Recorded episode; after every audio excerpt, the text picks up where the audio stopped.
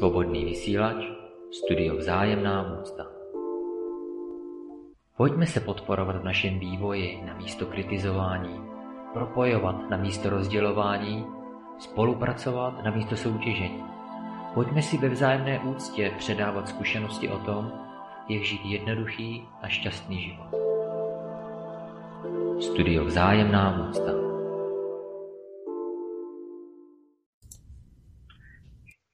Má úcta všem, vítám posluchače u dalšího pořadu na svobodném vysílači, vysílaného prostřednictvím Studia Třinec, kam zdravím Pepu Endricha. Ahoj Pepo. Já taky všecky zdravím, taky tebe Merline a Mirko. Eh, já, já vysílám z Berouna, takže vás tady zdravím z Berouna. Mé jméno je Tomáš Merlin Ježek, jsem dnešním moderátorem eh, studia Vzájemná úcta. Dnešním tématem je únik od skutečnosti. Budeme se bavit o různých tendencích naší mysli, která se obává postavit se realitě takové, jaká je. A proto neváhá vytvářet různé únikové strategie, uchyluje se k různým kompenzacím, náhražkám, závislostem a podobně. Já sám vím, jak je to obtížné, protože jsem si tím vlastně taky prošel. A ono se o tom snadno hovoří, hůř se to potom uvádí do praxe. A právě proto eh, jsme se rozhodli, že tohle téma tady dneska otevřeme. Mojím hostem je Mirka Urbanová, která o tom pohovoří ze svého vlastního úhlu pohledu, ze svých eh, zkušeností. Tak já tě tady vítám. Ahoj Mirko. Eh, ahoj Tomi, ahoj Pepo, já moc děkuji za pozvání. Jsem ráda, že jsem si dovolila to veřejně předstoupit, protože já to hned na, na začátek to na sebe prásknu. Já jsem měla z toho velký strach. A přicházely mi takové myšlenky, jako uh, co tam budeš prostě povídat dvě hodiny, to není možný a, a, a určitě řekneš něco špatně a, a už se to prostě a když, uh, když dám prostor tomu, aby se to rozvíjelo dál, tak to pak prostě může narůst do šílených, šílených rozměrů a věcí a uh, takže jdu do toho a jdeme na to. já, já to řeknu takhle. Uh, já rozumím, počkej, to, Tome, poslouchej, já to řeknu takhle. Ano, ano. Uh, když v těch mainstreamových médiích eh, je nějaký pořad, tak na tom pořadu pracuje třeba 20-30 lidí. A mají to vychytané prostě do, zdalo by se říct do mrtě, stejně tam mají chyby. Hlavně v té pravdě. A tady, tady je vlastně jeden člověk, který obsluhuje nějaký počítač, který to pospojuje a ty odvážlivci, kteří tam vstoupí s tím moudrem nebo snaží se něco prostě předat. A před týma to lidma eh, mám obrovskou úctu, protože vystoupit ven do prostoru není vůbec jednoduché.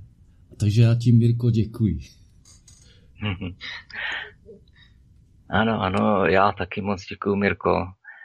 Ono je to trochu o tom strachu se projevit a taky, taky to moc dobře znám.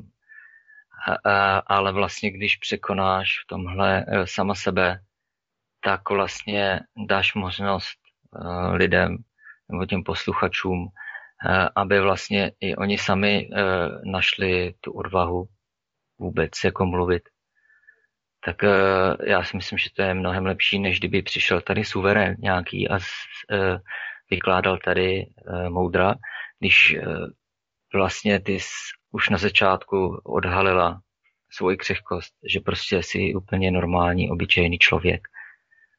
A tak za to jsem moc rád.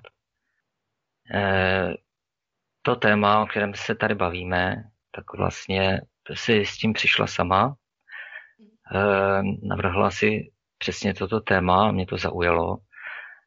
Já bych se tě rád na začátek zeptal, ale než k tomu, než k tomu dojdu, tak eh, ještě eh, řeknu kontakt na nás. Kdyby někdo chtěl, může zavolat přímo do vysílání eh, na telefonní číslo 603 370 842. Případně je možné napsat nám e-mail. E-mail je vzájemná úcta svcs, všechno krátce a dohromady, vzájemná úcta svcs, zavináč hotmail.com. Tak a teď k té otázce. Řekni teda, Mirko, proč zrovna jsi vybrala toto téma, proč pro tebe je významné? Tohle téma jsem si vybrala, protože vidím uh, vlastně kolem sebe, jak ty tendence, jakoby utíkat, uh, utíkat z tý, do těch, do těch iluzí a snů a představ od té od reality, od, od věcí, jak opravdu jsou a mě, mě samotný to působilo obrovský, obrovský utrpení a obrovskou bolest. Vlastně ten, ten, ten únik. Tím, že jsem tím, že jsem se nechtěla podívat do sebe a přiznat si, jak, jak to mám, jak, jak trpím. Takže hmm. prostě vnímám, vnímám, vnímám. Přiznat si to. Ano. To utrpení. Hmm. Ano. ano. Hmm. A ono to chce obrovskou odvahu, no. A vnímám to kolem sebe, že, že je toho všude plno. Všude plno. Hmm. Já bych ještě tady upřesnil jednu věc, protože se setkávám s tím, že, hm, že prostě e, e, lidem nevyhovuje, že se mluví nebo pojmenovává vůbec jako to slovo utrpení, e, že to jako je trochu moc. Ale svým způsobem ano, dá se říct, že tak jak, tak jak o tom mluvil Buddha Gautama, tak uh, ono se to, ano, vlastně je to dukha uh, v sanskritu a ono se to pře, překládá jako utrpení, ale když řekneš obyčejnému tady západěnovi to slovíčko, tak si představuje utrpení jako Bůh na, nebo Bůh, Ježíš na kříži, uh, kdy prostě uh, snáší ohromnou bolest a tak dále. A, a ono to v jednom smyslu to tak je, ale ten překlad vlastně slovo dugha je spíš eh, jak, jaké, jakási, jakýsi snášení strasti, nepříjemnosti, neuspokojivosti, neklidu, neklidu mysli, nepohodlí, vytváří to frustraci a vlastně nesoulad se skutečností. Jo, a o tom vlastně se dneska bavíme. Pokud si nepřiznám, že žiju nesoulad se skutečností, tak jsem vlastně v nesouladu sám se sebou. A potom, když eh, sebe v tomto pozoruji, tak můžu vypozorovat tendence mojí vlastní mysli, jakým způsobem uniká od té skutečnosti, a což vytváří ten nesoulad, a my to můžeme pojmenovat jako utrpení. Utrpení mysli. To subjektivní psychické utrpení. Uh, já se zeptám, co si tedy vypozorovala, nebo kdy a jak to k tobě přišlo, že si najednou došla k tomuto, já teď nějakým způsobem si něco kompenzuju? Eh, myslíš, kdy jsem mm, došla k tomu, že eh, nebo jsem uviděla to, že eh, trpím? Mm-hmm, mm-hmm, tak. Viděla jsem to, když jsem si když jsem si přiznala svoji nespokojenost, to, že třeba mě, mě i myšlenky, které mi přicházely, tak eh, mě bolely a chtěla jsem, chtěla jsem od nich, eh, od nich prostě utíct. A ří, říkám si, no tohle prostě takhle to dál nejde já takhle dál žít už nechci. A cítila jsem, že musím něco změnit, protože to bylo celý jako celý můj, můj, byla jsem nespokojená s tím životem a hledala jsem uh, v podstatě jakoby už uh, od, od, ma, od malinka už jakoby ta duše ke mně promlouvala a uh, věděla jsem, že, že tady existuje prostě něco mnohem víc než uh, ten svět uh, hmotný, že prostě něco ve nějak, nějaký síly vyšší. A uh, taky mě, mě bolelo, že jak jsou lidi na sebe zlí a uh, když jsem zapla televizi, tak uh, tam byly prostě třeba ve zprávách tamhle vraždy, uh, války, násilí a fakt mě to prostě bolelo a takže vlastně až ta, až ta, uh, ta bolest a ta nespokojenost mě dovedly k tomu, že jsem se začala o to zajímat, jak to, jak to prostě tady je celý, že musí být něco víc. ano. Uh, mluvila jsi teda o té nespokojenosti, takže jsi se rozhodla, že budeš spokojená, je to tak?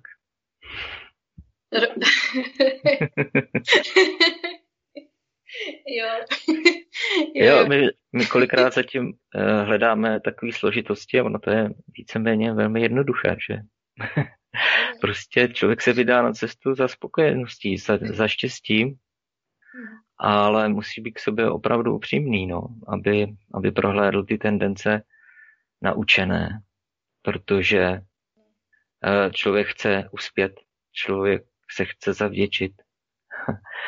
A ty, tyhle programy potom eh, tě odvádí vlastně od té skutečnosti, že ty akorát někomu něco plníš, místo toho, aby si hledal vlastní štěstí, tak plníš vlastně štěstí někomu jinému, nebo jeho vlastní představu štěstí, třeba v, partner, v partnerství a podobně. Jak si to měla ty? Já jsem vlastně, když budu když budu třeba mluvit o, o mém vztahu s, s mámkou nebo s rodičema, tak uh, tam jsem to měla uh, celou dobu vlastně tak, že jsem uh, se snažila být hodná holčička, poslušná, slušná, která umí hezky pozdravit a uh, moc se jako neprojevuje, dělá vlastně to, co se od ní, co se od ní očekává. A uh, hodně uh, vlastně všímala jsem si u sebe, že mi, mi jako vadí, když že jsem se cítila, jako že nežiju svůj život, ale uh, život uh, svých rodičů tam zase se objevila prostě ta nespokojenost a já vlastně tím tou nespokojeností jsem pak, eh, tu, tu nespokojenost jsem si kompenzovala různými, uh, různými formami závislostí. Potom v pubertě jsem se velmi zblížila s alkoholem. Opravdu jako jsem, jsem si jsem si prokalila, prokalila svoje, no. Uh, ale už v té, v té době, prostě v té pubertě, jsem cítila, jakože jsem si začala pokládat otázky. Uh, proč já teda takhle chlastám? Prostě proč, proč, proč to dělám? A vlastně mi i chodily odpovědi, že no, abych se cítila jako, když jsem teda šla někam do té hospody, tak abych se cítila uh, jako, abych víc mluvila, protože já jsem byla vždycky taková uh, spíš jako tiší a mm, když uh, snáš jsem se jako otevírala, když, když jsem mluvila třeba jenom s jednou kamarádkou, ale jakmile bylo někde víc lidí, třeba v hospodě nebo na nějaký na nějaký akci, tak uh, už jsem zůstávala pozadu. A radši jako jsem mm, mlčela a jeden můj kamarád mi, uh, mi kdysi řekl, uh, když jsme byli na chalupě, tak Mirka, Mirka ta, ne, ta nemluví, ta si jenom všechno myslí. v podstatě měl pravdu, no, že hm, ta moje mysl byla a někdy ještě stále je hodně aktivní. Eh, takže jsem si to takhle jako, eh, chtěla jsem být jako eh, v té společnosti, tou společností přijatá.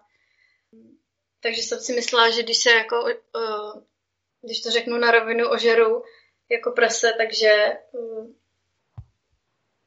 budu, budu zábavná a budu hovorná a budu i jako přitažlivější pro, pro opačný pohlaví. Přitom,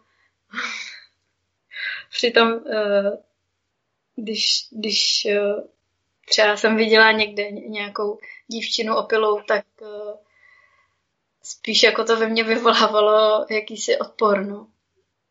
Hmm. No a uh, já jsem potom vlastně uh, v pubertě jsem se zamilovala, přišla moje obrovská první láska, byli jsme spolu asi sedm let a dokonce, uh, dokonce jsme čekali i miminko, ale potom nějak prostě uh, tělo, tělo to nechtělo. Ten, takže jsem potratila a pak začal ten vztah jo, se hroutit, protože ani jeden z nás jsme nevěděli, jak se s tím, s tím vyrovnat, s tím, s tím, co se stalo. Takže jsme se rozešli nakonec. Já jsem potom uh, upadla ještě do větší, větší nějaký nevědomosti a prostě skoro jako denně jsem, jsem chodila do hospody a uh, opíjela jsem se a hledala jsem tam hledala jsem tam nějakou mužskou společnost a uh, kolikrát jsem šla a bylo mi úplně jedno, jakože šla jsem tam i sama třeba si sednout na bar prostě, jenom abych jenom abych nebyla sama s těma, s těma svýma myšlenkama.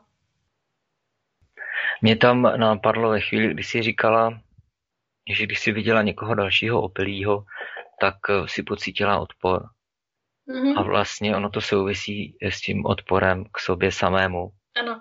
Jinak by to samozřejmě ten odpor nevyvolávalo. Eh, byl by tam třeba přítomný soucit ve chvíli, kdy ty víš, jaké to je, protože sama upadáš do stejných vlastně tendencí utíkat se k alkoholu, hmm. tak e, tam můžeš mít soucit. Ale pokud tam ten soucit není, protože ty sama sebe za to nenávidíš, nesnášíš, máš k sobě sama vlastně odpor, tak ani tam není prostor vůbec pro to pocítit soucit takovému člověku, což vlastně ve výsledku znamená, že necítíš ani soucit sama k sobě a proto ani nechceš s tím nic dělat. Jenom vlastně je tam přítomný to, to, to odmítání, ten odpor. A pak eh, samozřejmě to i souvisí s tím programem chyby a selhání, které tam bylo nahrané někde mhm. třeba od rodičů. Ale to uvědomění vlastně toho, že chyba nebo selhání vlastně neexistuje, může být proto, potom vlastně pro tu bytost eh, vysvobozením. Jenom takový malý detail, jenom si to uvědomit prostě, že už okamžikem zrození bylo jasné, že zemřu. A, a proto jak není možný uspět ani selhat. Prostě, jak je to, jak jsem to někde četl, uh, my jsme jenom ta pomlčka na tom náhrobku, kde je napsán den eh, tvého zrození a den tvé smrti. A jak můžeš v této pomlčce nějakým způsobem uspět, anebo jak můžeš v této pomlčce nějakým způsobem selhat. Proto, proto vlastně není možné udělat ani žádnou chybu. Proto není ani možné, aby jsem sám sebe vinil nebo vinila za nějaké selhání. A proto není možné, abych vinil ze selhání kohokoliv jiného. Protože prostě uh, lidi se berou strašně vážně, ta důležitost. I když někdo je méně cený, tak i v té méněcenosti je důležitost. I když se někdo neprojevuje a vypadá to, že vlastně o sebe nestojí, nebo jak to říct, že si o sobě nic nemyslí, není nějak namyšlený, přesto je tam přítomná ta důležitost toho, toho příběhu. Ano. A proto nemůžeš selhat a proto opakuješ stále dokola ty samé chyby, které nejsou chybami. Kdy jsi to prohlídla? Teda, eh, řekněme, ty si upadala teda do, toho, do té závislosti, kdy jsi si kompenzovala tu svoji vlastní bolest alkoholem, pravděpodobně si i eh, se dokázala pod vlivem alkoholu lépe otevřít, takže ti to pomáhalo komunikovat třeba. A jak, jak, z toho, jak jsi se teda z tohoto, jak jsi dostala ven?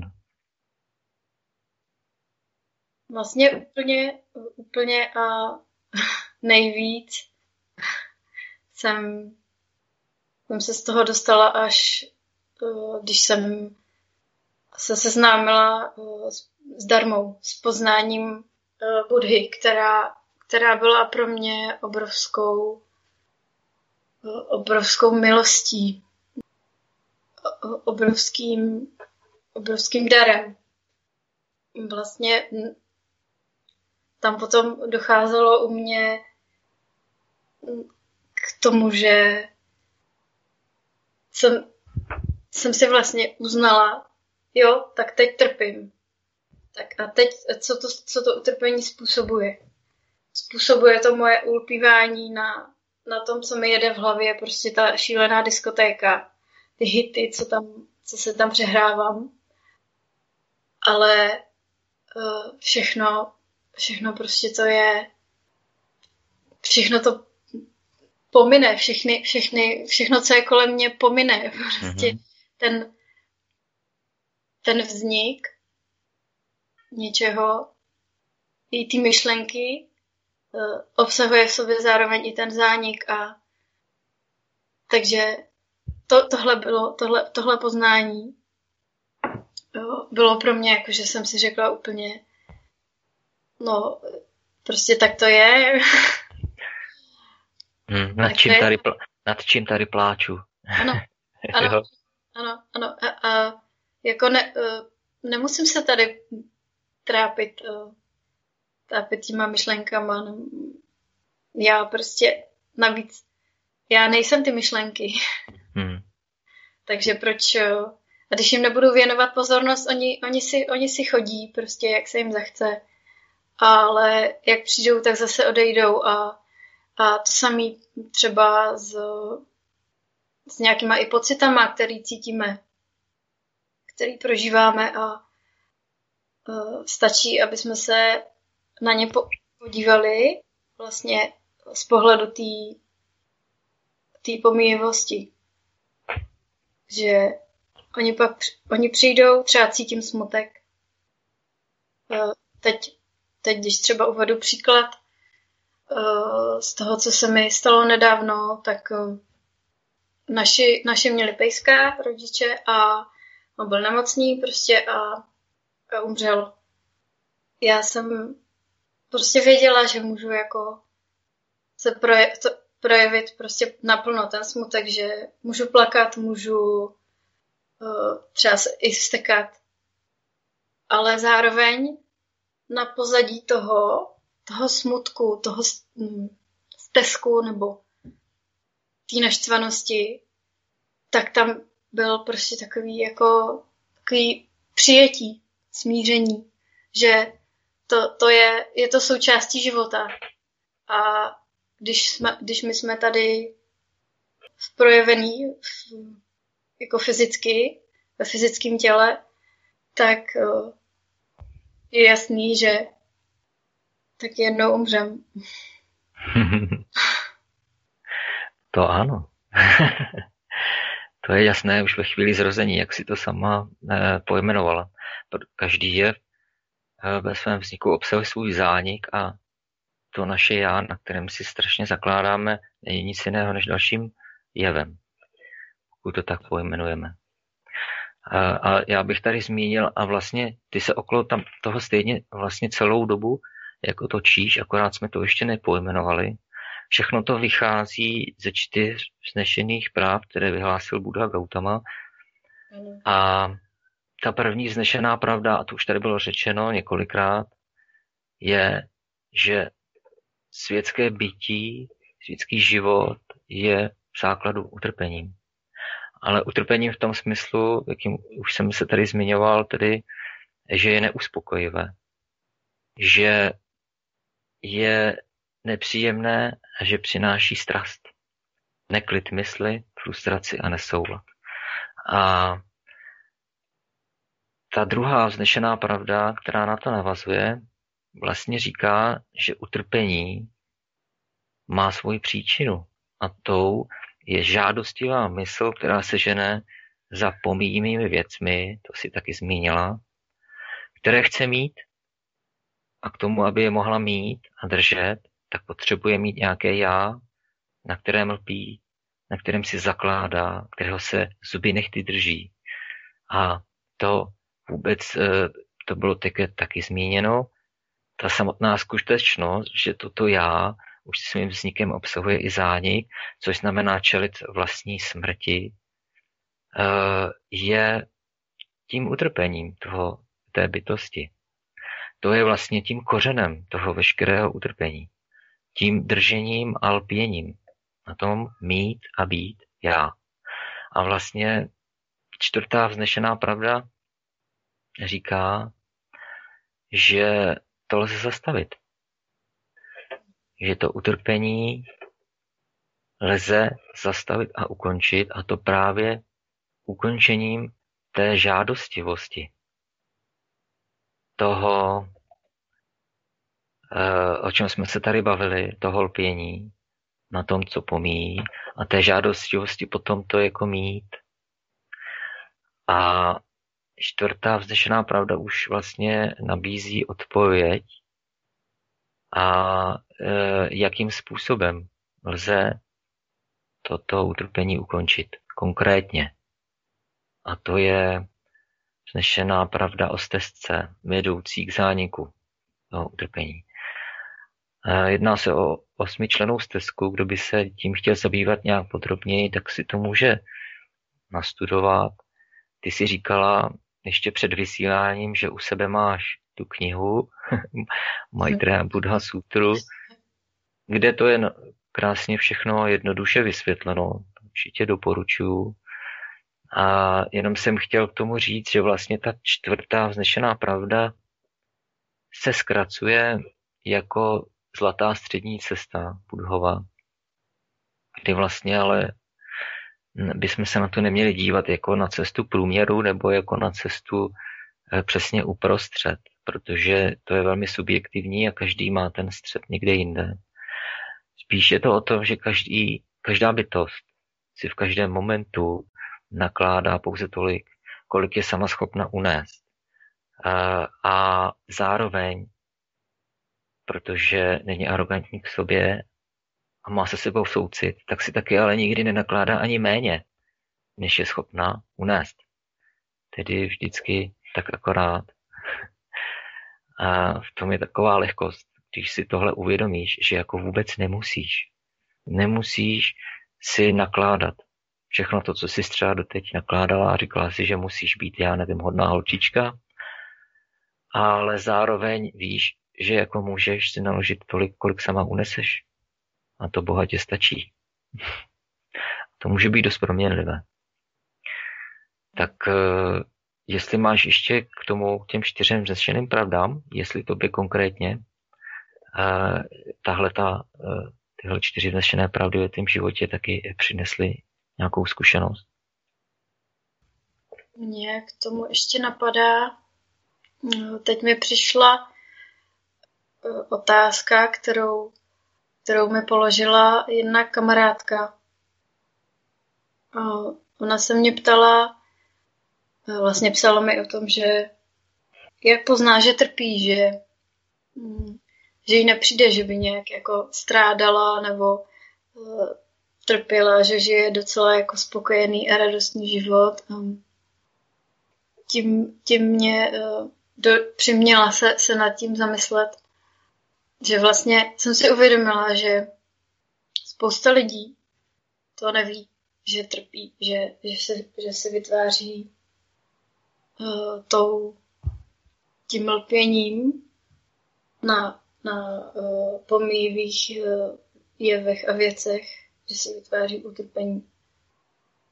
Napadlo mě k tomu, že vlastně ten, kdo to poznání Budhy, ten, kdo tomu neporozuměl, nebo ten, kdo ho nemá, tak, za, tak zákonitě musí trpět, uh, protože uh, je tam ve vleku té karmy, kdy, kdy v podstatě on, on si myslí, že má nějakou svobodnou, svobodnou volbu, ale přitom ty, jeho, ty jeho reakce jeho, uh, jeho chování jsou spoutaný tou karmou, těma, těma karmickýma uzlama.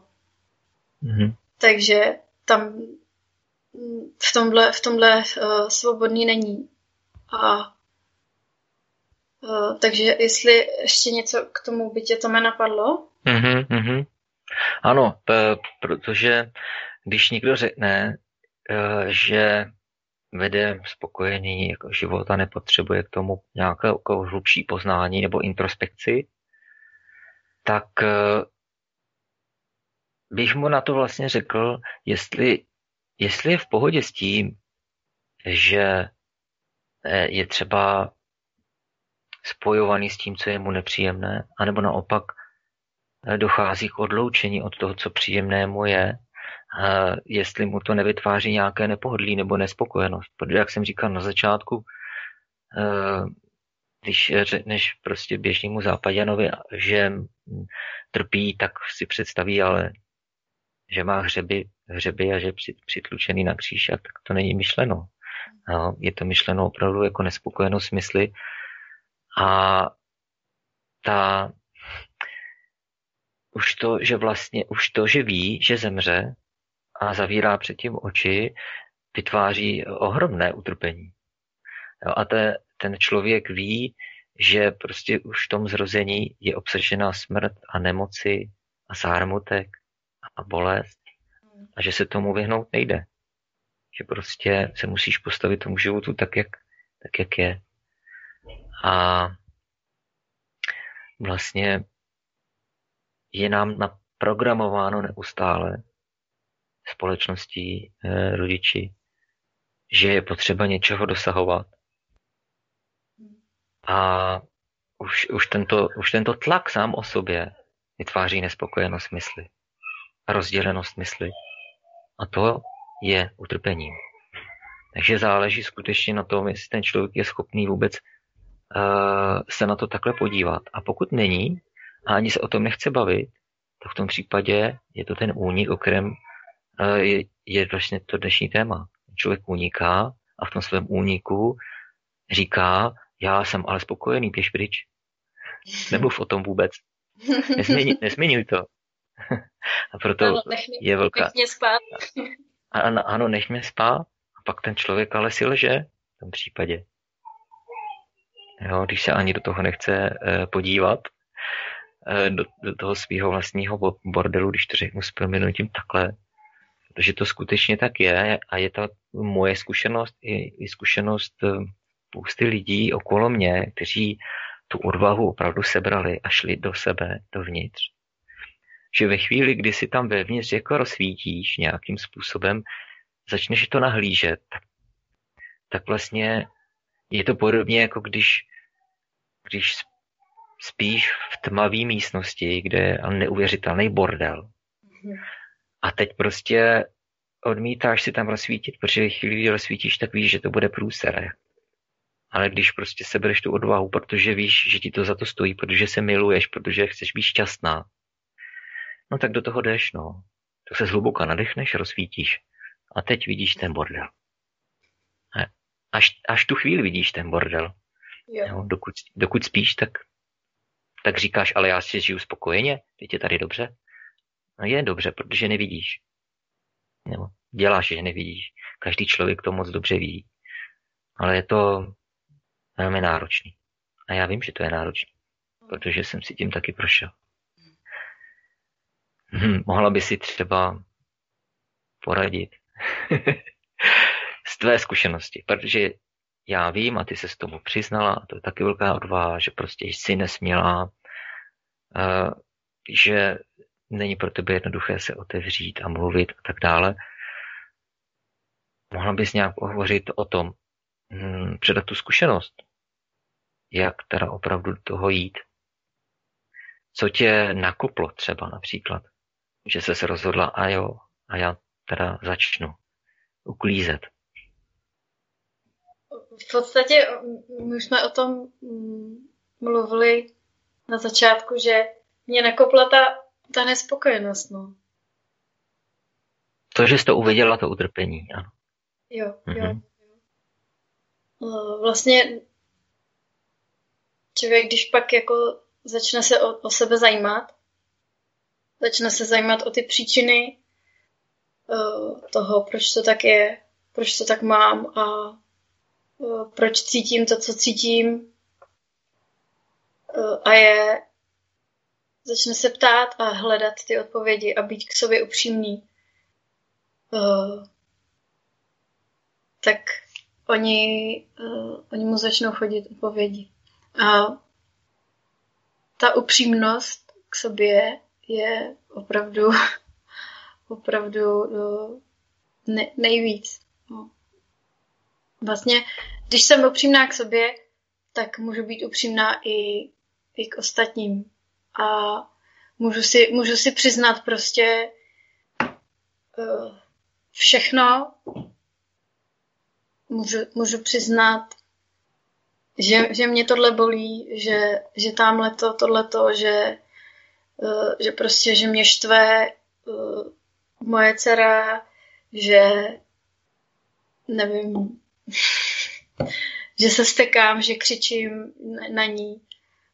A tím vlastně každým tím přiznáním, tou upřímností k sobě uh, se jakoby se obejmu a uh, je, to, je to cesta té sebelásky, že vlastně postupně se ta, se ta sebeláska víc a víc uh, otevírá. Je to krásný. Když vlastně se můžu, můžu, se, můžu se milovat úplně se vším co, hmm. co v sobě mám. Ano. Sebepřijetí. Protože vlastně, pokud se přijmeš, tak prostě celé. A ne, že si vybíráš ze sebe pouze to, co jako se ti líbí a přijmout chceš, protože ty vytváříš tím odpor tomu, co se ti na tobě nelíbí a co tedy nechceš.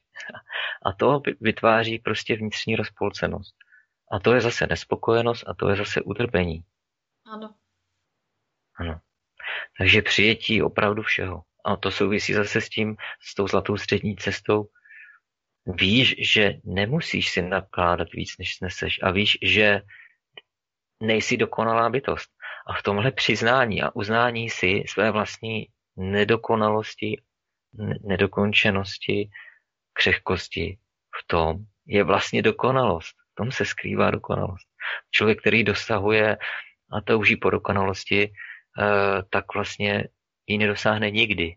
A po té cestě bude trpět, bude rozpolcený, neustále nespokojený. Ale vlastně tím přiznáním a uznáním si té nedokonalosti, té dokonalosti dosáhneš, když víš, že nemusíš. A vlastně v tom je i to, o čem si mluvila ty, ta nervozita a, a vlastně to, že udělám chybu. A to souvisí právě s tou touhou po dokonalosti, která byla implementovaná. Protože ty víš, že jsi dokonalá bytost, to ti nemusí přece nikdo naprogramovat. Ale pokud to někdo programuje, tak vytváří program touhy po dokonalosti. A toužíš po něčem, co už jsi. Já vím, že si teďka, teď si zmínila ještě třeba eh, tu dceru, takže my jsme se k tomu vlastně nedostali v tom tvém příběhu. ty jsi skončila u toho, že si vlastně potratila a vrátila si se zpátky k alkoholu. Jak to pokračovalo? No, cítila jsem uvnitř obrovskou takovou díru prázdnou. A vlastně tím, jak jsem eh, jak jsem ztratila toho přítele, nebo jak jsme se rozešli, tak eh, a už tam vlastně eh, to bylo, že ten náš vztah jako byl, jsem se tam hodně v tom trápila a už prostě, i když jsem věděla, že mě bude bolet to, když to, když to ukončím, tak i přesto prostě jsem do toho šla, že jsem už nemohla prostě. Ale tenkrát vlastně jsem ještě nevěděla vůbec, neměla jsem to poznání. Takže vlastně jedno, jedno trápení jsem nahradila druhým a vlastně se jakoby zalepit tu díru, no, tu, tu ránu. Takže jsem pak vyhledávala známosti na jednu noc a vždycky, on se vždycky někdo našel v tom, v tom baru nebo v té hospodě a já jsem kolikrát prostě, já jsem si říkala, že fakt jako musím být pod velkou ochranou a prostě mít, uh, když to řeknu, na tvrdo z prdele kliku, protože kolikrát jsem jako se zbudila někde, prostě úplně jsem ani nevěděla, kde to jsem, kdo to je vedle mě. A byla jsem ráda, že, že jsem naživu. A cítila jsem se prostě jako mizerně. Že jako zase jsem si to zase jsem si to takhle jako pěkně udělala, no. no. Ano, ano, ano, to souvisí s tím, s tím ještě, uh, že vlastně ty se cítíš mizerně a přijde tam ten program potřebu rauš, abych tu nespokojenost zaplácla na chvilku. Což je paradox, protože ty toužíš po Mejdanu, ale už se vidíš v tom Mejdanu, jak trpíš, protože ten Mejdan skončí a rauš bude zase pryč a zase mi bude mizerně. A tak vlastně si nuce, nucena, ano, a nucena to opakovat vlastně. Jo, jo. No. A jak, jak, jsi, jak jsi vlastně tohle překonala v tom případě, to zacyklení? Já jsem pak, na, naraz, pak jsem se vydala jakoby na tu duchovní, duchovní cestu, kdy uh, jsem začala číst různý, uh, různý knihy a uh, začalo, začalo to tím, jakože hm, kamarád mi řekl, že zná jednoho, jednoho pána, který uh, umí zastavit svoji mysl. A to mě na tom hodně zaujalo, protože mě opravdu to, ty myšlenky tak bolely, že už se to jako nedalo a, a už jsem věděla, že něco musím, musím udělat. A takže jsem se ponořila do, do těch, do těch uh, knih duchovních a vlastně jsem se i seznámila s meditací a s tím, jak tu mysl uklidnit a uh, jak uh, zjistila jsem jako velkou věc, že vlastně všechno, všechno je teď, žádná, že je jenom vlastně tam přítomný okamžik, že žádná minulost ani, uh, ani budoucnost neexistuje. Že to jenom my prostě dáváme význam tím, jak na tom, jak na ní lpíme. A uh, opravdu jsem, jako začala jsem zkoušet, trén, začala jsem trénovat tu, tu vidělou přítomnost a úplně jsem jako nad tím, jako wow, tyjo, to fakt jako, fakt to je takhle, no. A tak přicházely další a další jako knížky a, a nějaký jako duchovní učitelé. Ale já jsem furt cítila, že jako to není ono, že nějak jak kdybych jenom jako klouzala po povrchu. A pak prostě přišel ten Lumír.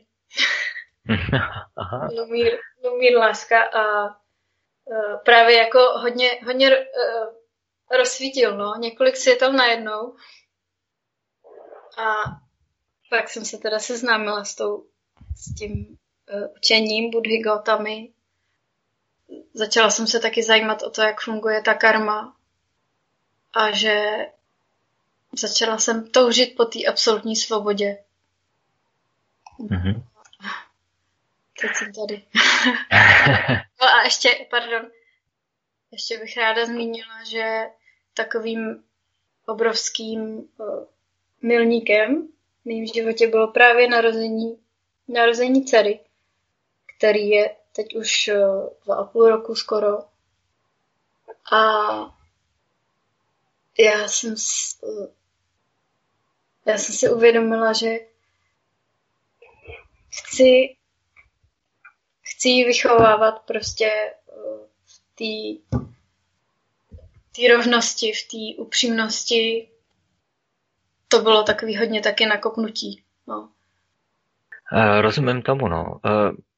Vlastně člověk, když se začne zabývat sám sebou,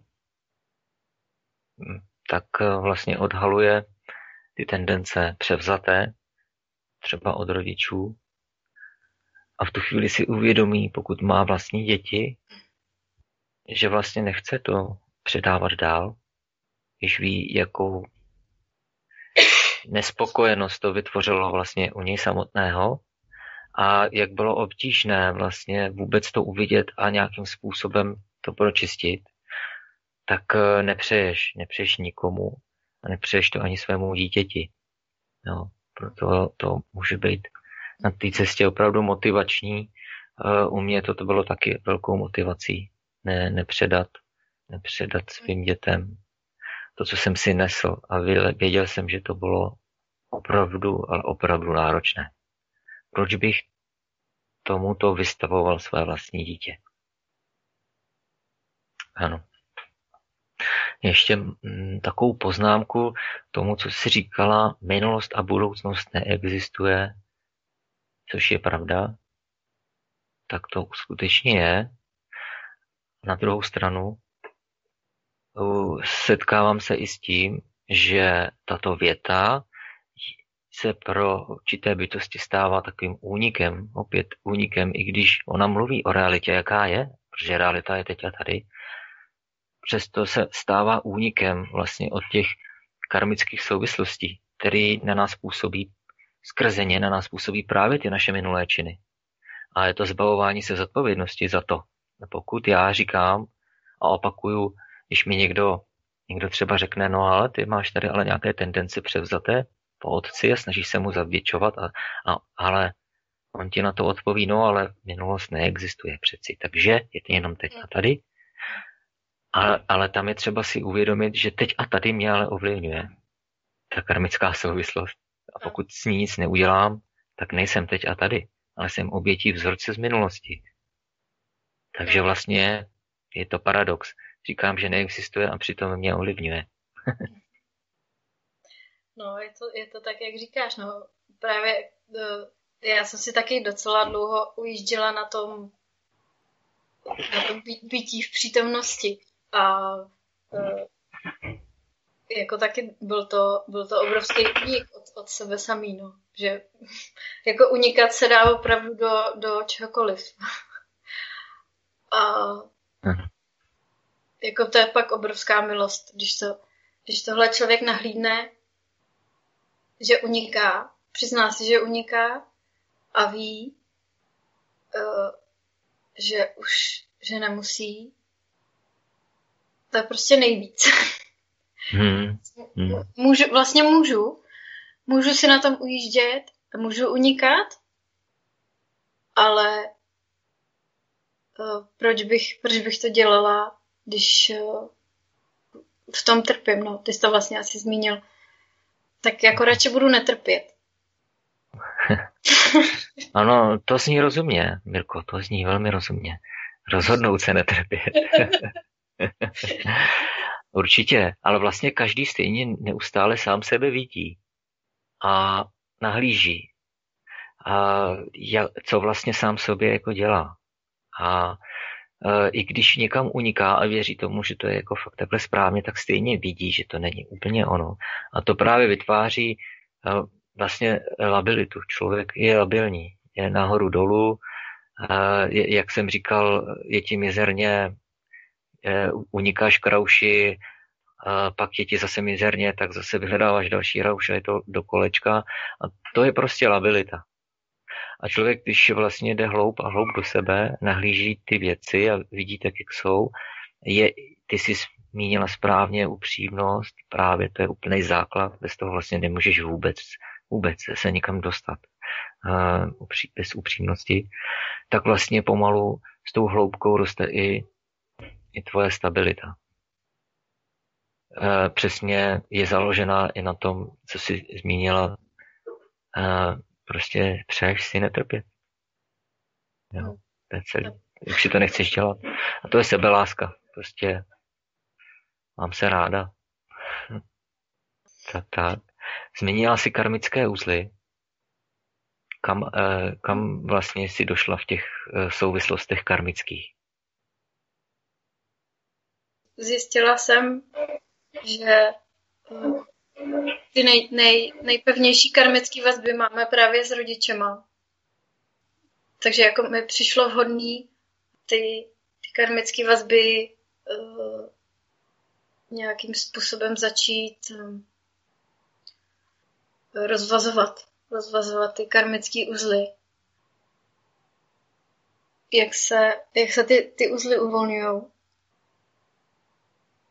tak vlastně taky uh, vzniká, vzniká prostor pro to, uh, aby, uh, aby se projevilo to, ta naše pravá podstata.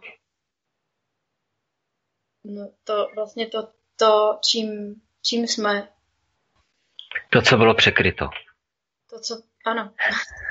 co bylo, jo, bylo když si to vizualizuju, tak uh, karmický úzel je okolo čeho uvázaný, okolo tebe nebo okolo tvé podstaty nějaké. A vlastně čím víc uzlů, tak tím méně vlastně vůbec jako si vidět. Nebo ta podstata vůbec, která, kterou si tak je vidět. Méně a méně. A ty ve tvé praxi uh, si tedy uh, rozvázala karmické úsly s rodiči?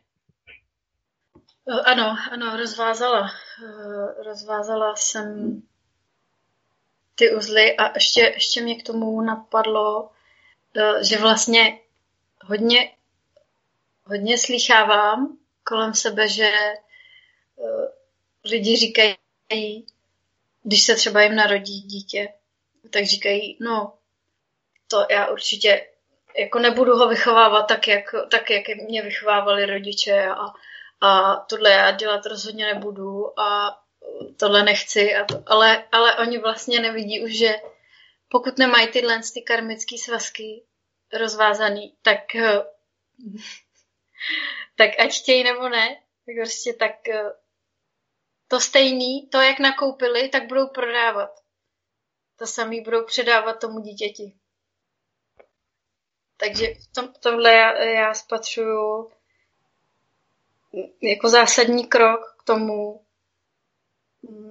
k té k tý cestě eh, do svobody, když to. Hmm. Že zbavit, z... zbavit se, no, promiň.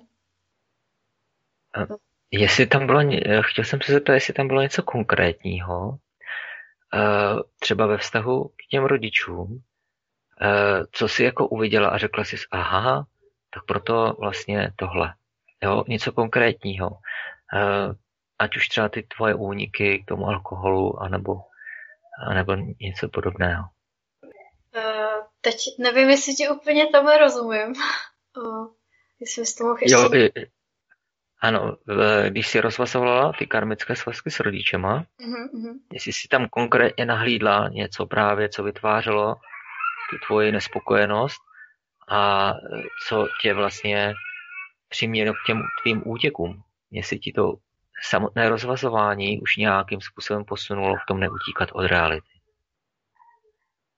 Uh, určitě no. Já jsem třeba jsem uviděla uh, potom, když jsem vlastně ty, ty svazky rozvázala, tak jsem u sebe uviděla to, jak opravdu jsem jako uh, pošuk jako na, na uklízení, jo? Že, že prostě teď jako sbírám, sbírám drobky, jako když uvidím někde nějaký drobek a, a všude musí být čisto a uh, to jsem, předtím jsem to neviděla, jo, jakože OK, tak jako uklízím víc, než je asi zdravo. A zároveň vlastně jsem uviděla i to, že kolik energie mi to bere. Že jsem prostě jako unavená a že proč to teda jako dělám, když, jako mi, když mě to v podstatě vysává že zakopaný, zakopaný pes tady u toho bylo, eh, že vlastně já jsem pořád uklízela ve snaze zavděčit se tátovi, protože jsem si, že jsem si myslela, že když budu mít všechno perfektně uklizený a, a uh, čistý a srovnaný, takže mě pak bude mít víc rád. A tohle, když jsem uviděla, mě to fakt jako za, hodně bolelo. Že já vlastně ve snaze se mu, se mu zavděčit a bylo to, bylo to v podstatě jako volání uh, jako táto, táto mění rád. já jsem, cítila jsem jako nepřijetí uh, nepřijetí z jeho strany, že a vlastně s tím pak souvisí i to, že když jsem cítila to nepřijetí, tak uh, jsem já sama sebe nepřijímala. Hmm. Jsem si myslela, jako, že prostě nejsem nejsem pro něj dost. No. A taky vlastně díky tomu, těm, tomu rozvázání svazků jsem teď nevím, co jsem chtěla říct. to úplně vypadlo. To nevadí, to třeba ještě doteče. Já bych jenom k tomu doplnil, že vlastně ten úklid jako takový může být i únikem, únikem od sebe. Že navenek něco uklízím uh, a tím se zabavím, abych nemusela uklízet v sobě ten bordel. Takže vlastně předtím neustále unikám a zaměstnávám se nějak. Protože eh, mnoho lidí nedokáže vlastně vydržet se sebou. Mm-hmm. Být v tichu. Mm-hmm. Že najednou vyvstávají ty otázky, které člověk nechce čelit. Mm-hmm. A tak si vymyslí ten únik, kterým je třeba uklízení, kterým se zaměstná. Teď zrovna nemusím myslet na sebe, teď myslím na to, aby tady byl úklid. A kolikrát právě je to vyhnané do extrému právě tím, jak hodně na sebe tlačím, tak musím ještě extrémněji uklízet.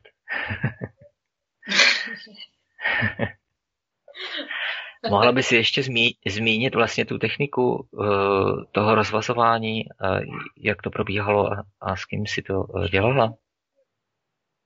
Ano, ano, uh, ráda. Uh, ta technika um, spočívá uh, na psání dopisu mamince a tatínkovi, kde vlastně uh,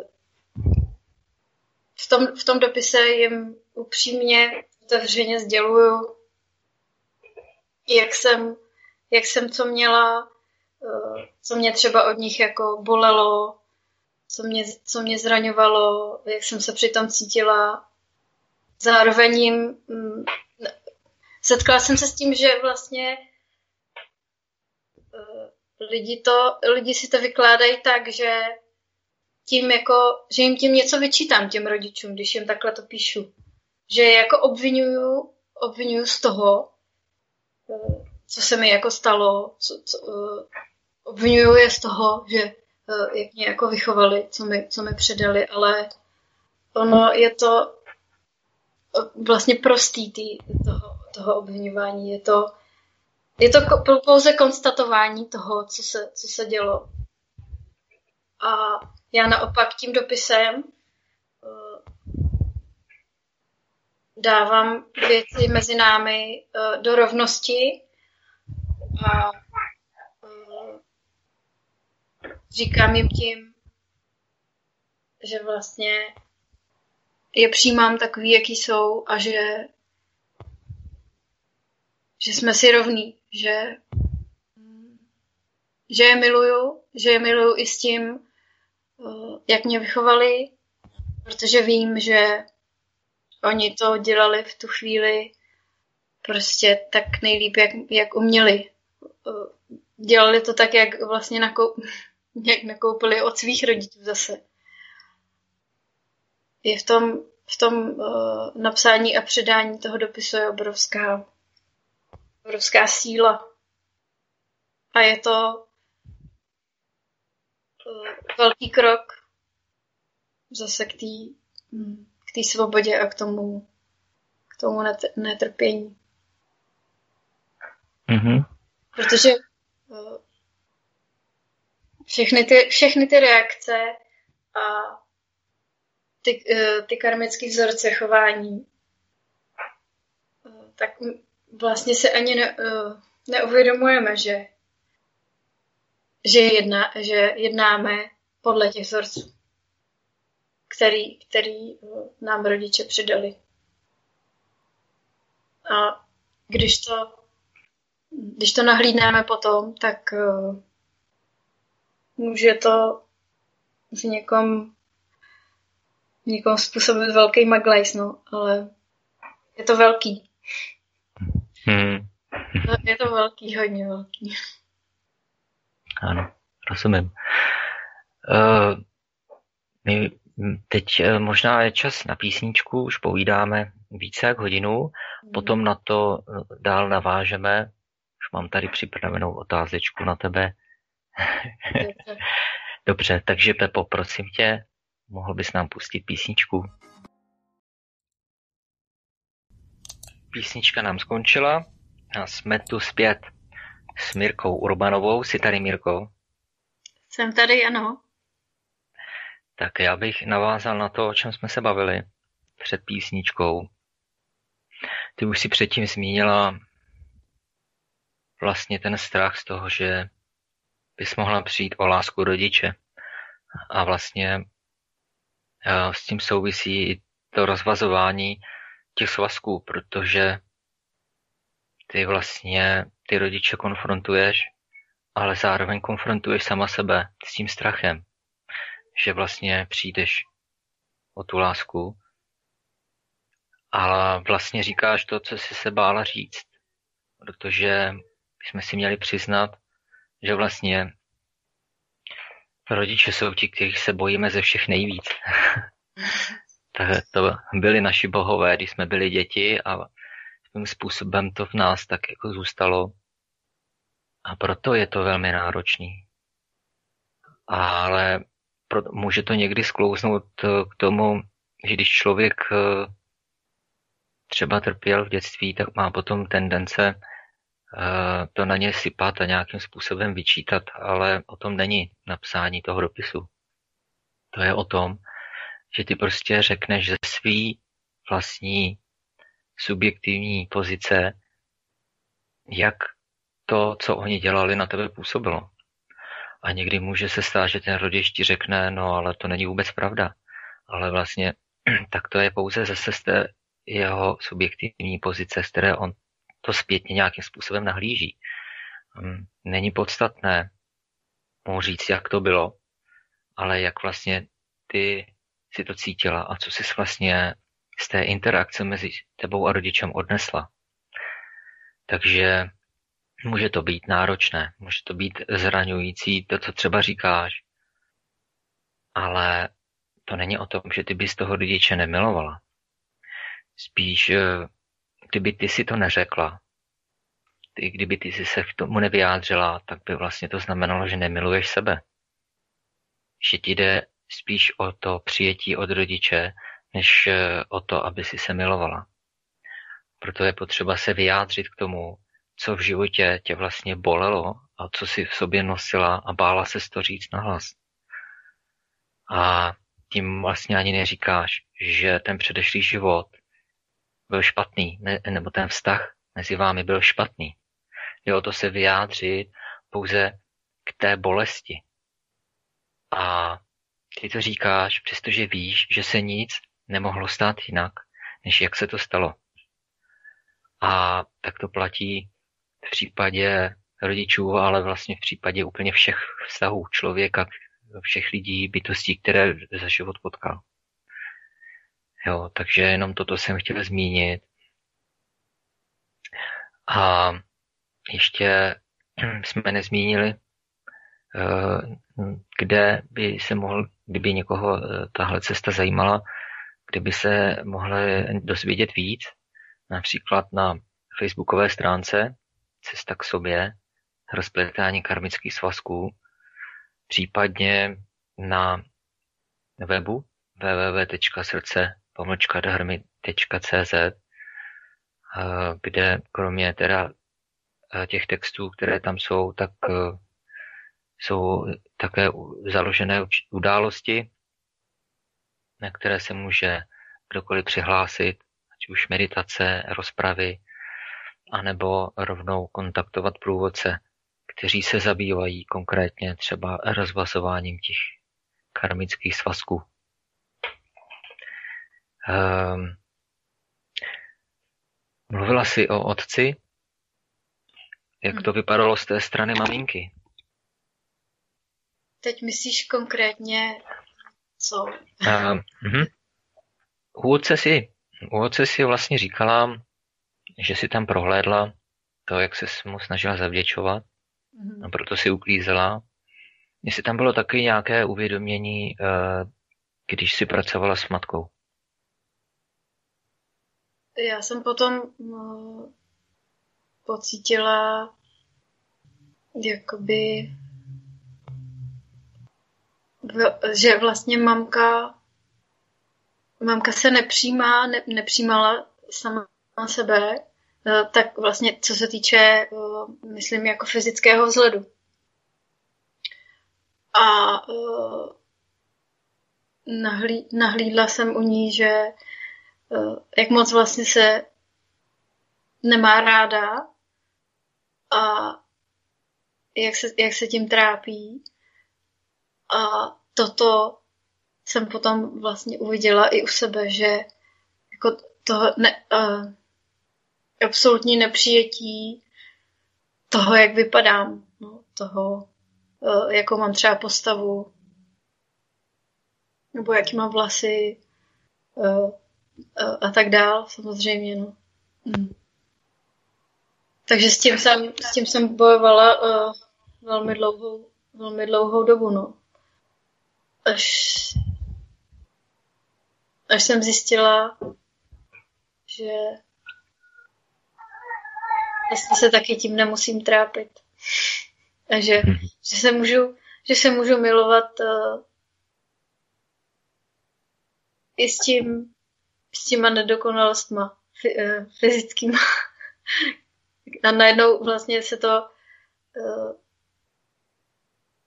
ta sebeláska potom jako transformuje uh, transformuje všechno, no. Že přichází přijetí všeho. Není tam už, není tam už ten boj, ten odpor k sobě samý.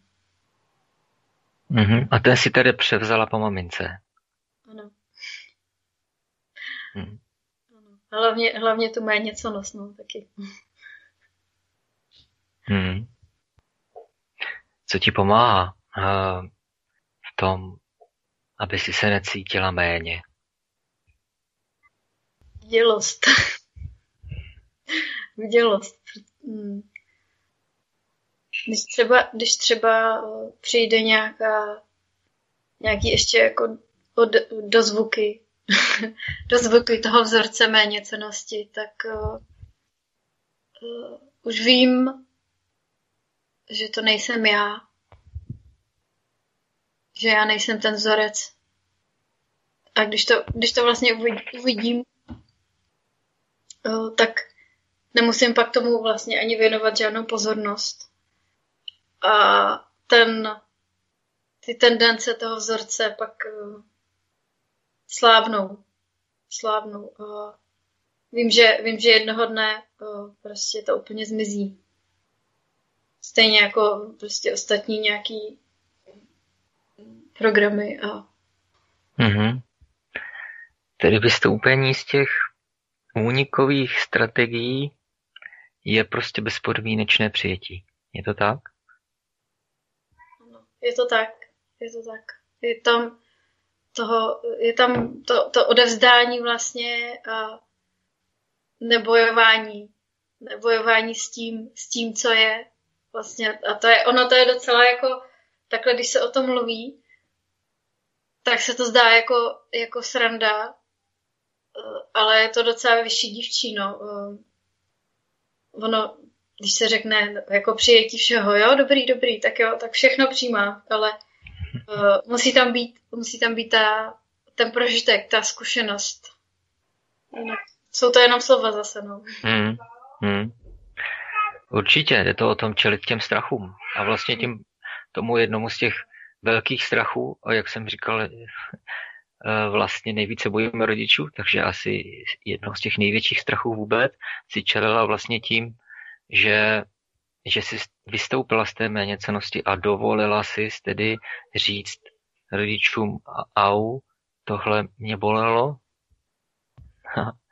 a už jenom tohle mhm. vlastně je, děláš pro sebe, takže to s tím souvisí. Dobře.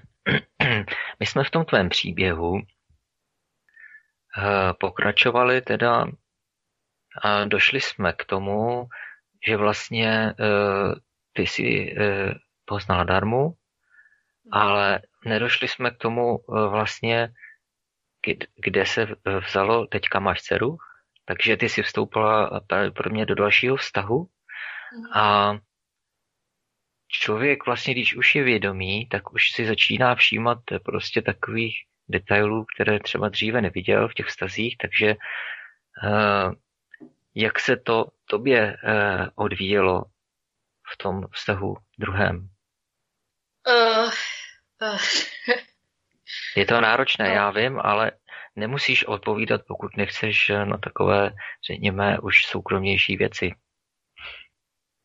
Ne, ne, ne, to nevadí vůbec. Já uh, naopak vím, že, že uh, bych, bych o tom měla mluvit. No. Mm. Ten vztah, který jsem měla vlastně s tatínkem Aničky, tak taky bylo pro mě jako obrovským obrovským tréninkem, uh, nebo jak to říct, tam, tam vlastně u, u, v tom našem vztahu došlo k tomu zlomu, kdy já jsem uh, se s ním seznámila jako jako už jsem za sebou měla nějaký, nějaký vhledy a uh, nějaký zkušenosti a dokonce jsem i, i uh, znala, znala Lumíra a znala jsem Darmu, ale ještě jsem právě neměla rozvázaný ty karmické svazky Eh, což jsem udělala, eh, když jako už jsme byli s tím, už jsme byli spolu, takže já jsem tam zažila ten, ten zlom a pak vlastně to, to procitnutí a ten, uh, ten šok z toho, když jsem uviděla všechny, všechno, jako co si, co si projekt investuju do, do, do toho partnera a co si on, on promítá zase, zase do mě, že v podstatě v tom vztahu nejsme jenom já a on, ale je tam jeho maminka, kterou vlastně on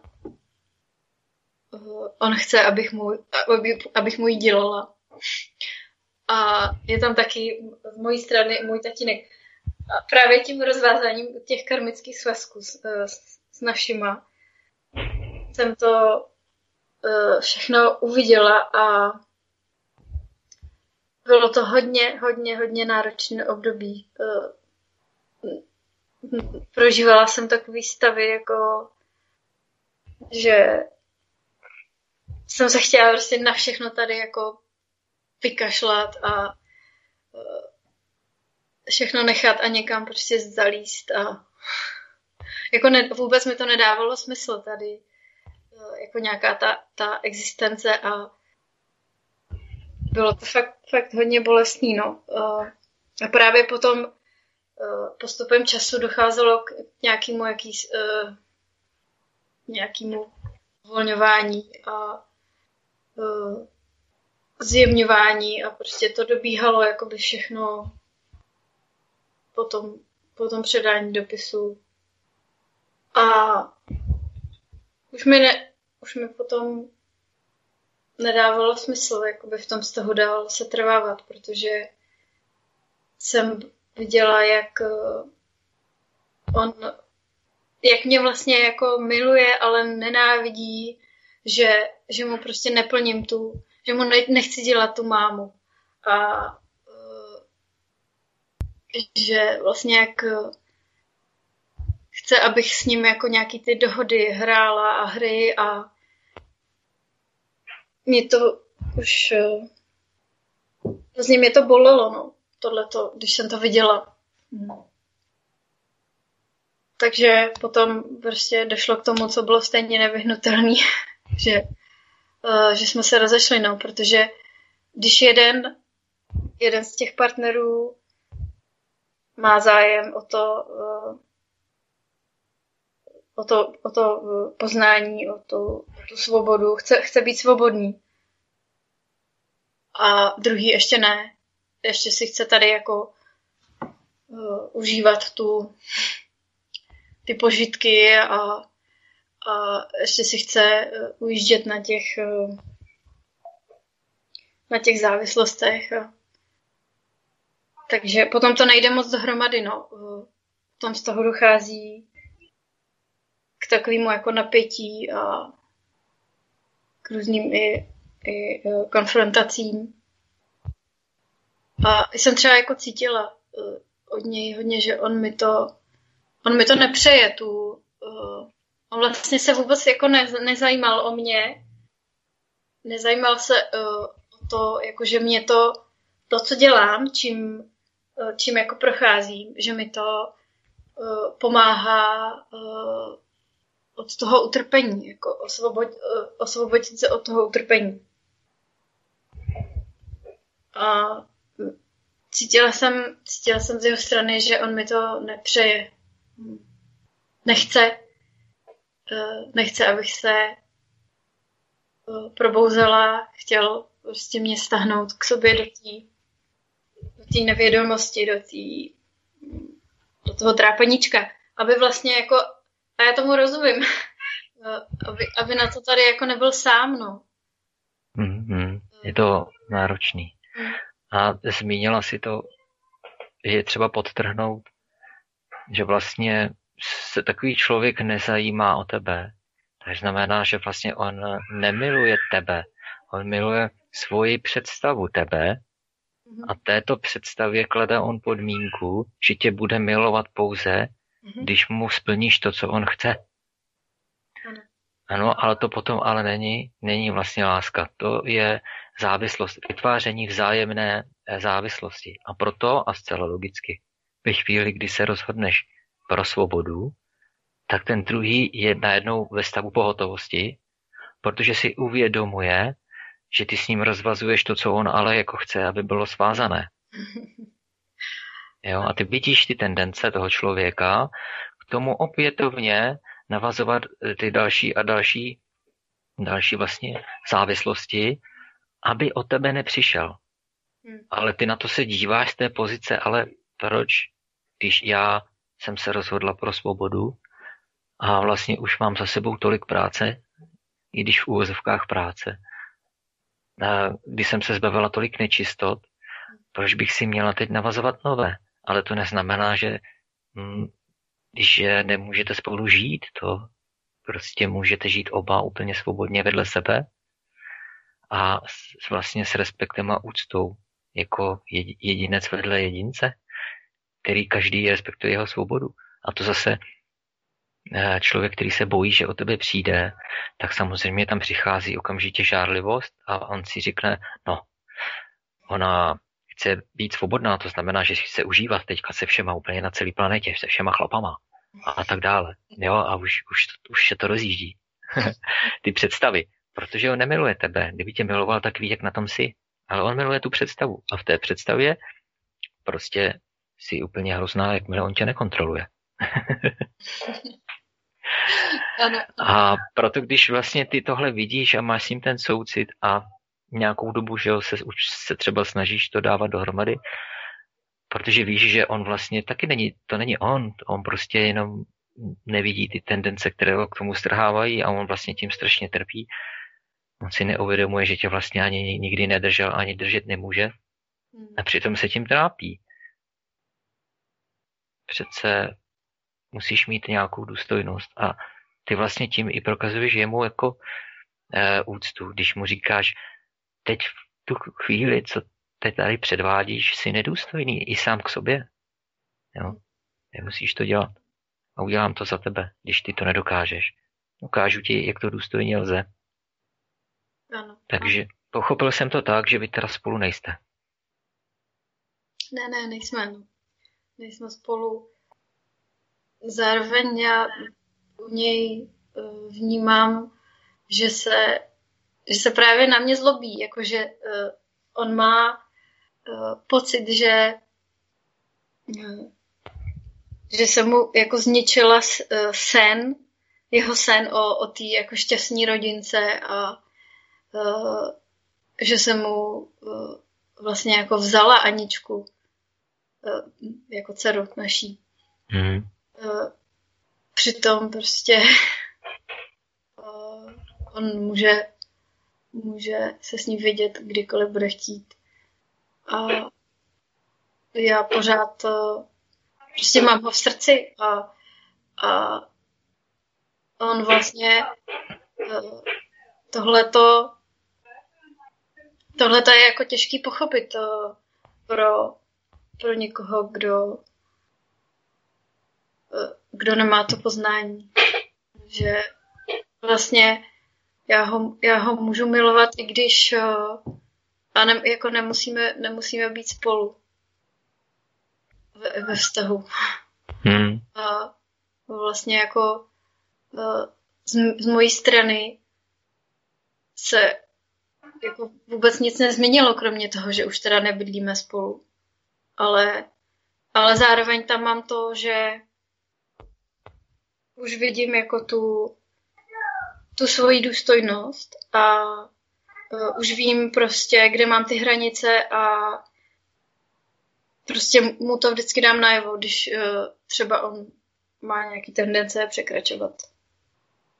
Ano. A to opět souvisí s tou sebeláskou. To je neustále dokola. Vlastně to samé.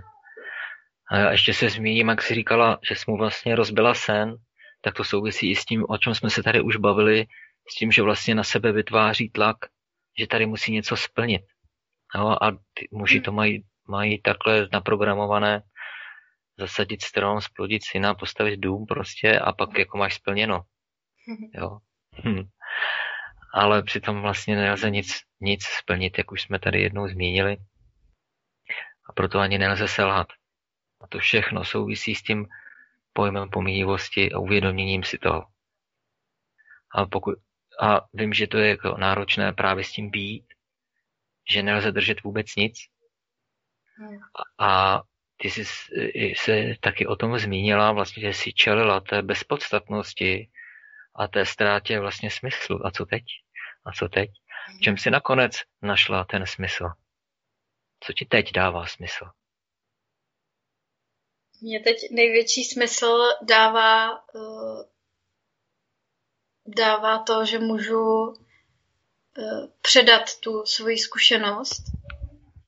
Můžu to vlastně, to poznání můžu šířit dál a říkat, uh, říkat lidem prostě už nemusíte trpět. když, když, to šlo, když, když to šlo mně a spoustě dalším lidem, kteří, eh, se kterými pracujeme, tak eh, proč by to nešlo vám? Prostě. Hmm. Takže je to taková výzva, milujte se. Ano? jo. Když jsem to dokázala já, dokážete to taky. Ano, ano, ano. Je to, no, je to, je to možný pro, pro každýho. Ano.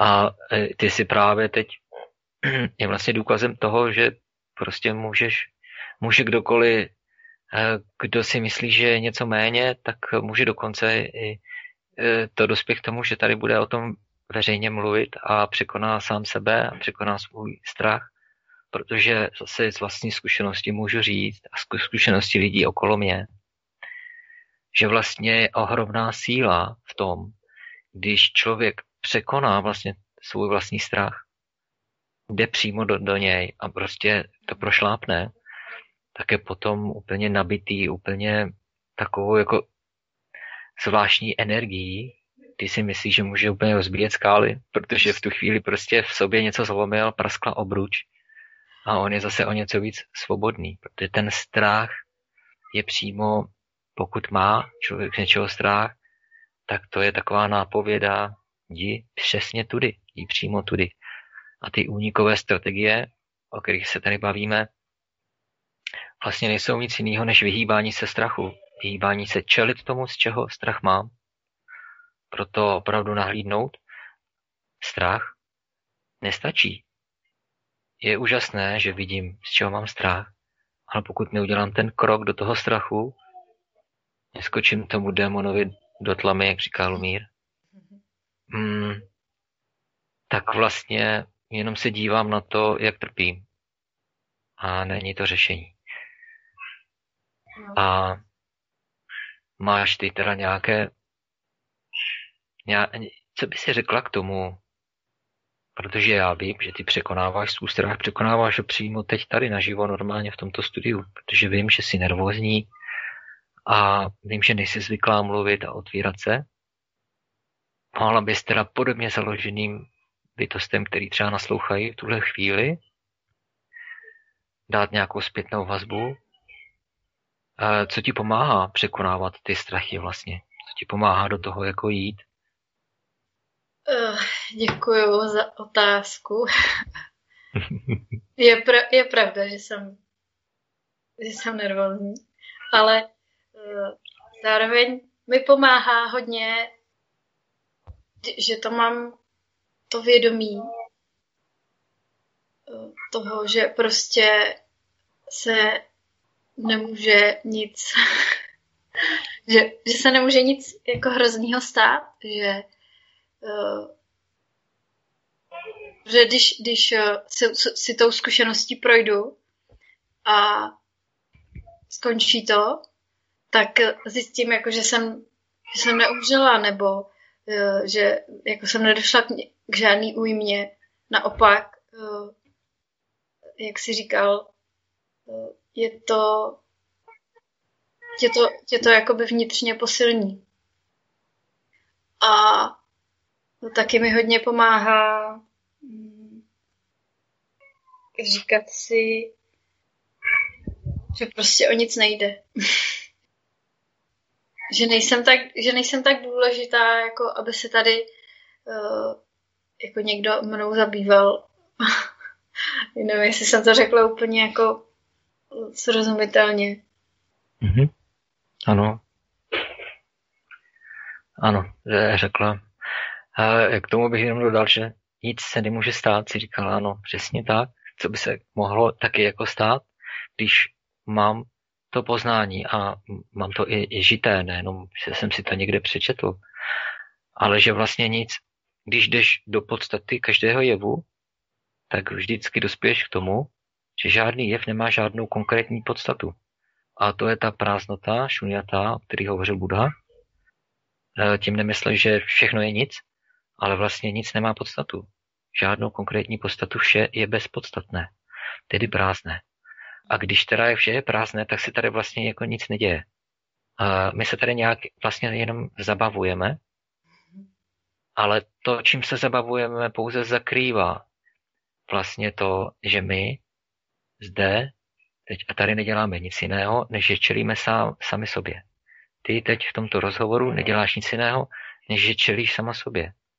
Svému vlastnímu strachu, obavám, čelíš tomu, kdo vlastně jsi a že se celou dobu u toho vidíš. A stejně tak já, a stejně tak jakákoliv jiná bytost. No a mezi tím, že někdo prostě tomu nedokáže čelit, takhle úplně napřímo, k sobě úplně takhle naprosto upřímný a neustále jako ten Odin hledět jedním okem na sebe a zároveň ven, tak vlastně tomu nedokáže čelit a potom si vytváří ty unikové strategie, závislosti a, a, a další, další podmíněnosti. Takže ano, to si řekla, řekla dobře. Nemůže se nic stát, nic se tu vlastně neděje. Svým způsobem my se nacházíme neustále ve věčnosti, pokud přijmeš tu mm, bezpodstatnost úplně do důsledku. Tak prázdnota je vlastně důvod k věčnosti. A protože všechny jevy, které jsou pomíjivé, tak vlastně svým způsobem nejsou reálné, nejsou skutečné. A co je tedy skutečné? Když o vše pomíjivé skutečné není?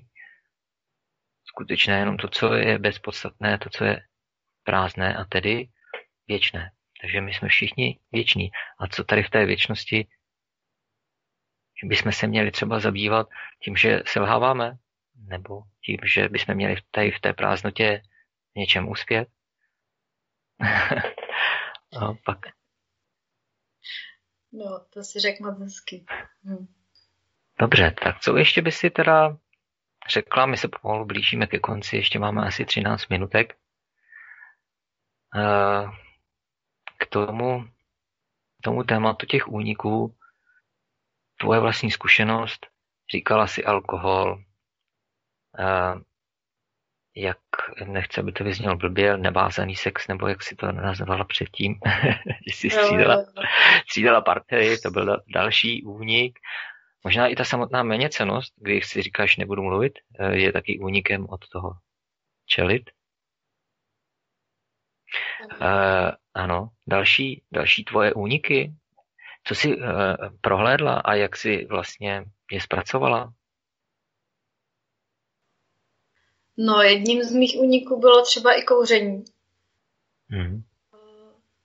To jsem vlastně začala kouřit jakoby asi jako z nudy, no, protože znuděný teenager, prostě jako co tady jako budu dělat teda, tak, eh, tak budu kouřit. Lepší, než se zabývat uh, sama sebou, že jo? Hmm. no, potom a vlastně uh, to kouření nějak, uh, jako nikdy jsem nebyla nějaký silný kuřák.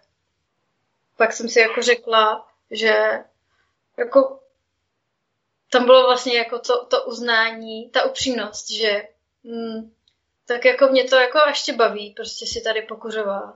Tak uh, já přestanu, až budu těhotná. Takhle jsem se jako rozhodla. Mm-hmm. A mhm. ono se tak stalo opravdu. nějak mě jako samo, samovolně to odešlo a už nekouřím uh, asi tři roky, možná i díl. Nemám to přesně spočítan. No. A další, další takovou závislostí uh, takým pěkným únikem byl třeba uh,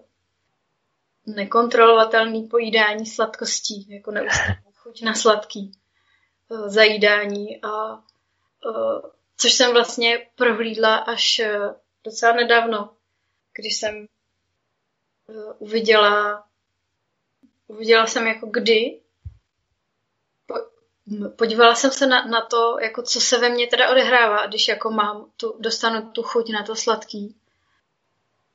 Uviděla jsem, že to taky souvisí s tou méněceností, že, že když třeba uh, jsem se cítila jako uh, pa- partnerem ponížená, tak jsem honem jako utíkala něco si dát, abych si kompenzovala ten, ten pocit. No. Hmm, toho nepřijetí vlastně. Hmm. Hmm. Jasně, ta čokoláda to tě přijme.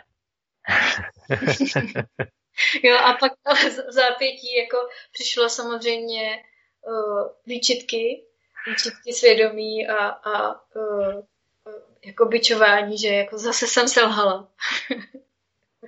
uh, to je fakt šílený.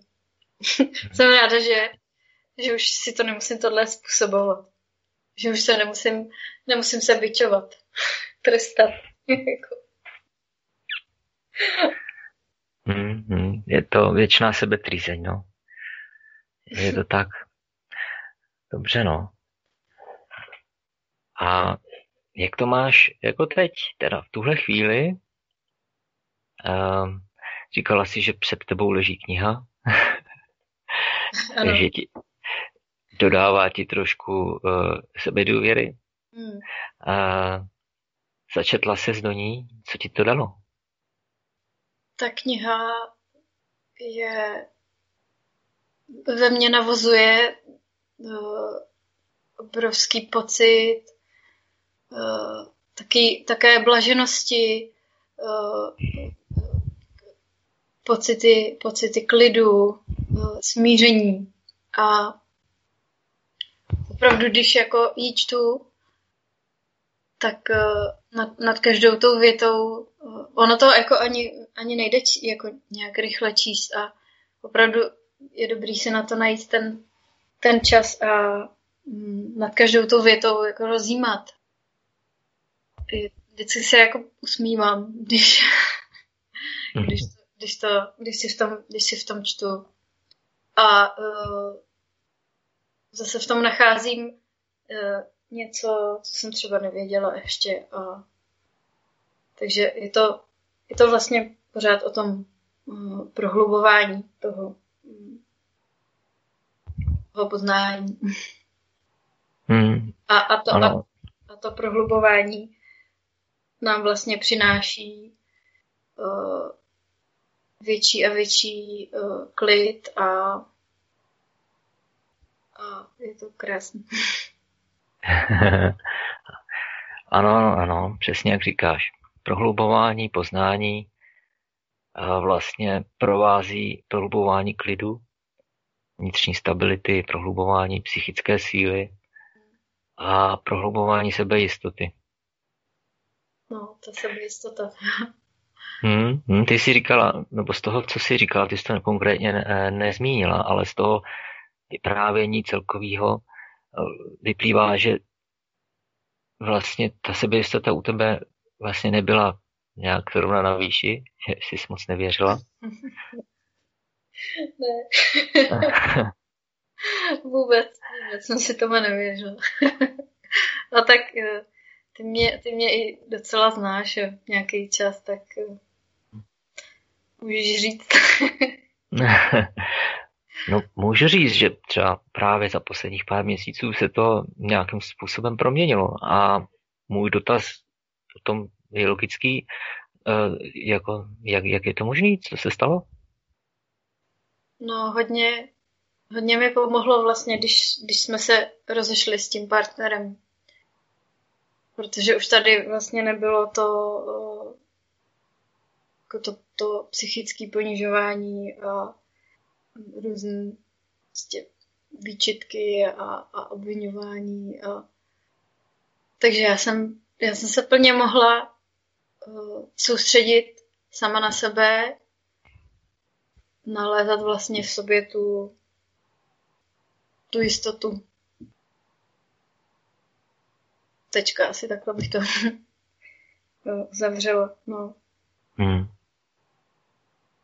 Měla jsem, měla jsem prostor, měla jsem prostor uh, sama na sebe. Nemusela, mm. jsem se, nemusela jsem se zabývat uh, různými jako malichernostmi prostě typu já jsem dneska dělala tohle, tohle a uh, ty si nedělala nic a prostě to bylo velmi unavný tohle.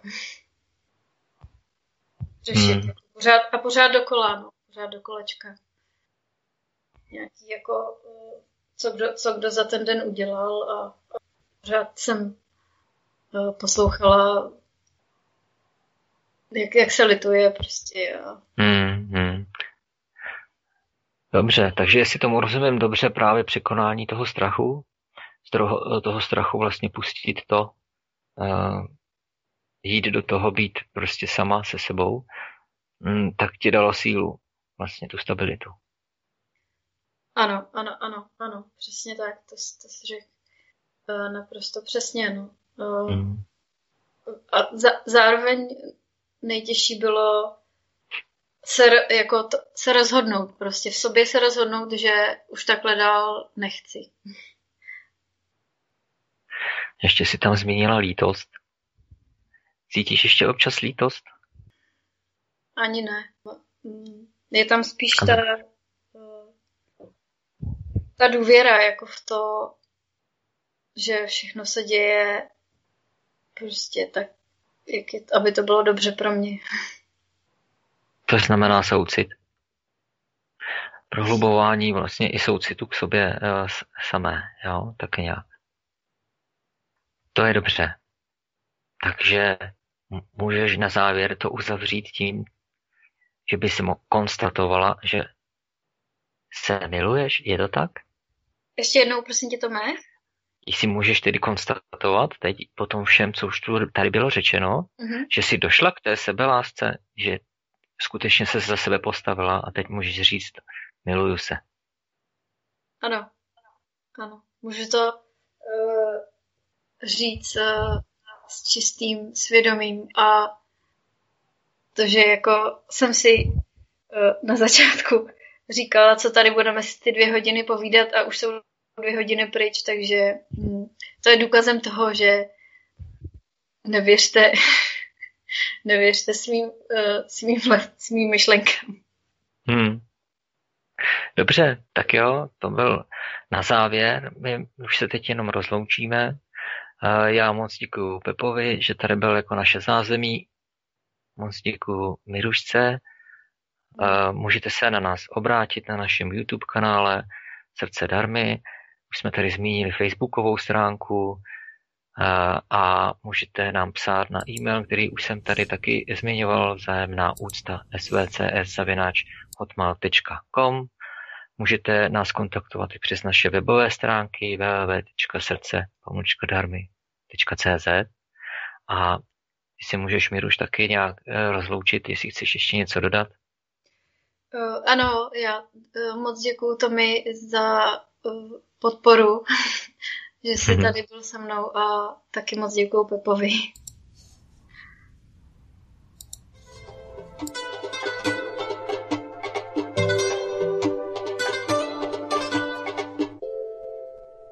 Svobodný vysílač, studio Vzájemná úcta.